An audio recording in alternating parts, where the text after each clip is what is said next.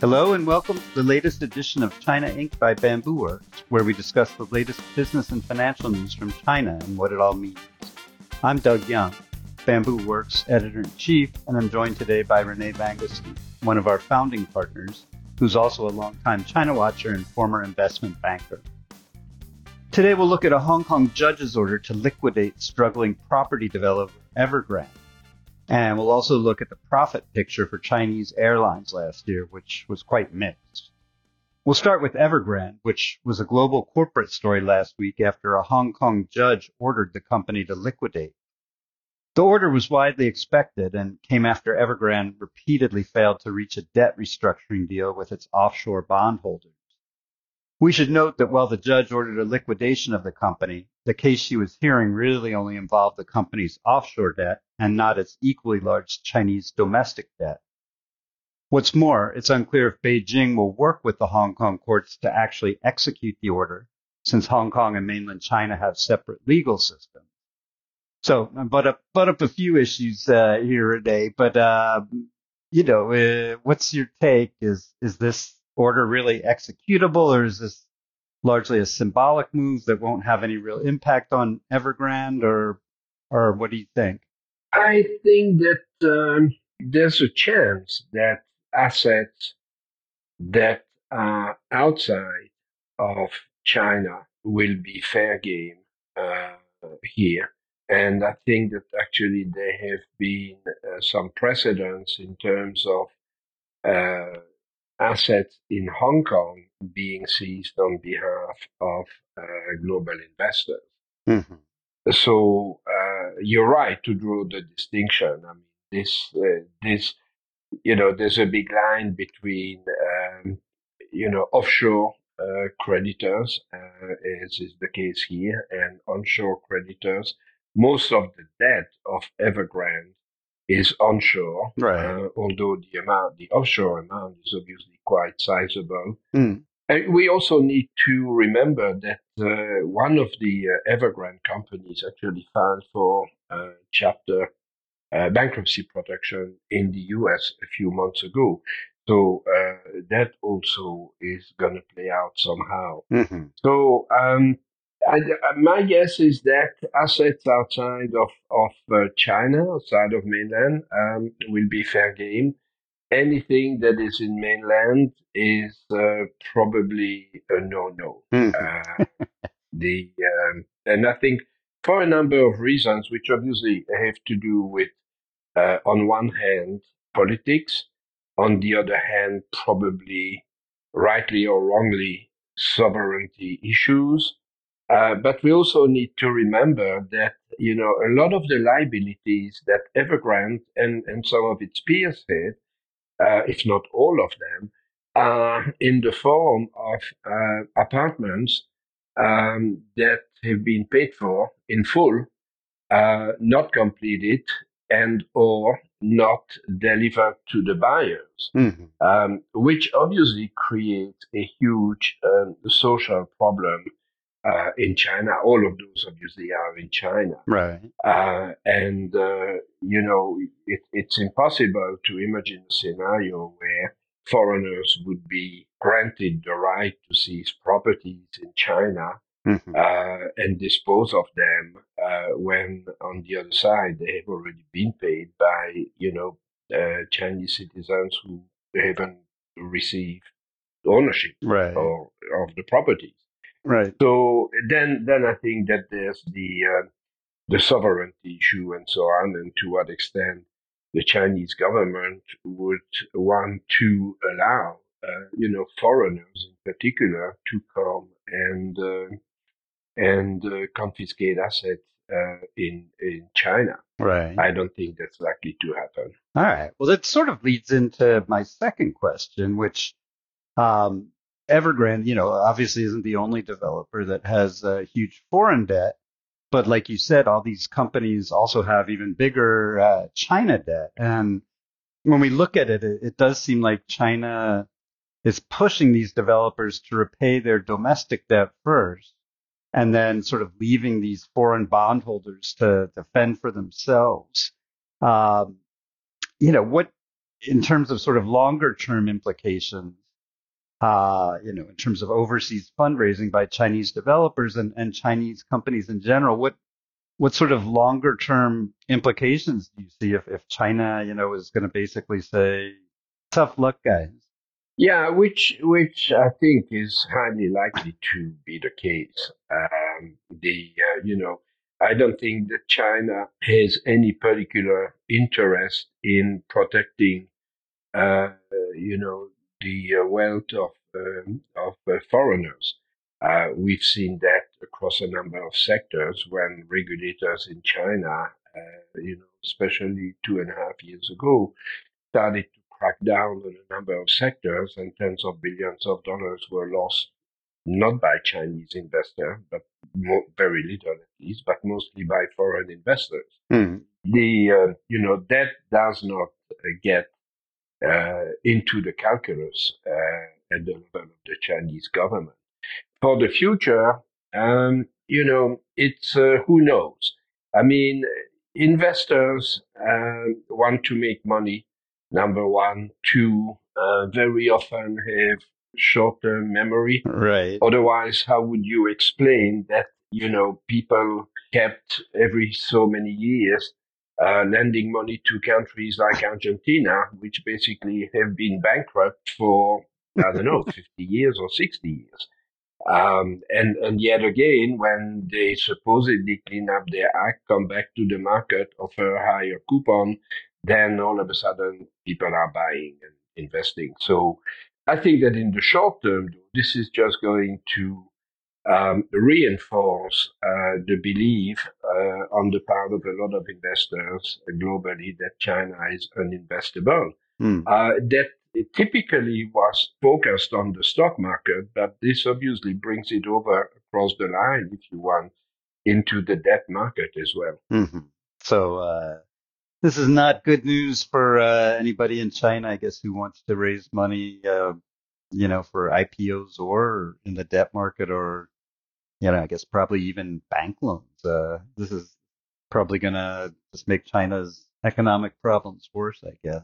They, they won't be able to. For the stock market, I think that's uh, that's a little bit different. I mean, you know, uh, stock investors obviously typically have, uh, and if they don't, they should have a higher appetite uh, for risk. Hmm. Um, so I would not really draw a conclusion there. Uh, there are lots of other reasons why global investors don't want to touch Chinese stocks right now, though. Mhm. Okay, but not not because of uh well, I guess you're right, because you're buying a stock. You're not looking for repayment, looking to make some money uh, if the stock price goes up. Mhm. Okay, let's uh, move on to the next topic, which is Chinese airlines. And uh, a lot of Chinese airlines have been reporting their preliminary results for all of last year lately.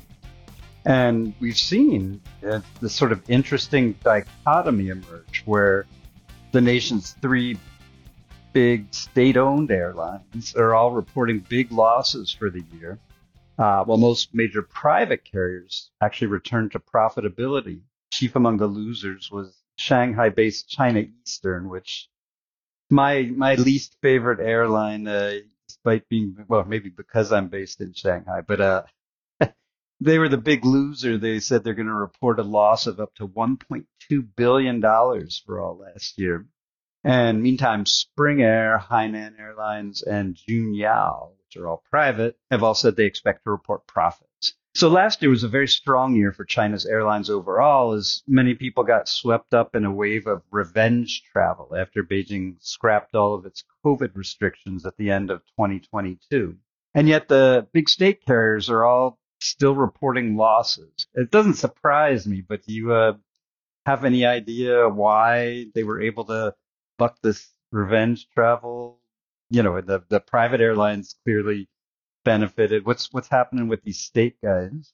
Well, I, you know, what's happening with these state guys is that they're state guys. uh, the, uh, you know, this, uh, this reminds me very much of, um, you know, airlines in Europe who were losing money constantly when they were owned by, you know, the, uh, their respective governments. And uh, in general, started to do better uh, not all of them necessarily, but when they were privatized. Um, and I think that generally speaking, there is a lot of complacency in, you know, any kind of business that is government owned Hmm. pretty much in any country in the world. Number one. Number two, uh, is to your favorite airline, China Eastern. Yeah. I can absolutely, uh, uh, I can absolutely guarantee that the reason for their loss is not because they overinvested in the food quality on the flight. I can Um, I can vouch they, for uh, that one so, too. so that comes from somewhere else. But you know, th- there are many ways that there are many ways that airlines can actually, you know, get in trouble financially. Uh, you know, um, including contract hedging or not hedging, price of uh, fuel, uh, and so on. When when you're state-owned companies in China, whether you're an airline or any or any other business, pretty much, you know, you also become an instrument of uh, government policy. Right. They were told by the government that they couldn't raise prices, otherwise uh, it would become too expensive for the consumer in China. And as a result of that, they ended up losing billions of dollars. Hmm. So you know, it's um, it, it it could be it could be a number of uh, you know different reasons. What about the international angle? That's one thing where I think international routes are usually sort of seen as cash cows and the, the Chinese carriers, the big Mm. state ones, certainly, you know, they got all the plum routes, you know, Shanghai to Los Angeles, Shanghai to San Francisco, you know, all the Beijing, because that's where they're based. Uh, and that's actually been quite slow to come back, uh, much slower than domestic. Yeah. Do you think that is playing a part at all? Sure, I'm sure it is. Uh, the uh, uh, you know the numbers of foreigners uh, flying to China is uh, tourists or business people.